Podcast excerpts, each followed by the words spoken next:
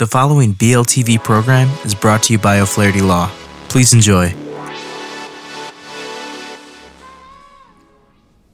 Welcome to Learn About Law. My name is Kevin O'Flaherty from O'Flaherty Law. I hope you enjoyed this video.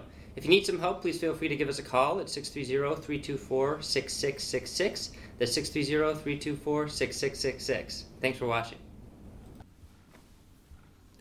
Hi, this is Andrew with Learn About Law, and in this video, I'm going to discuss how to petition for more child support in Illinois. So, petitioning for a modification of child support is no simple process.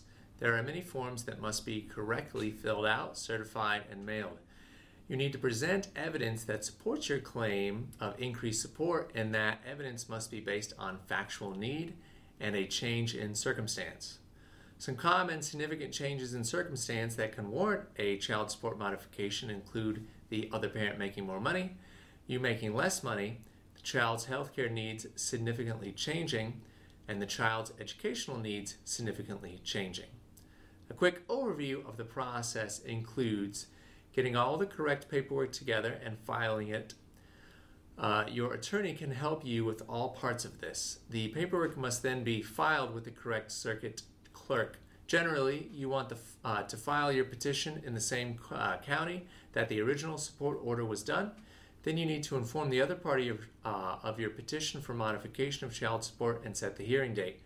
If the other party agrees to the modification, it becomes mostly a matter of presenting the correct documents and evidence and having the judge sign off on the order. However, if the other parent does not agree, then you will have to convince the judge through your evidence and testimony that the increase in support is necessary.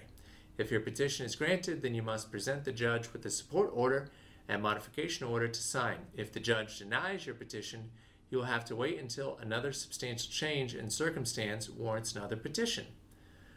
While it may seem like petitioning for an increase in support is straightforward, especially if the change in circumstance is clear, completing the process without an attorney is inadvisable.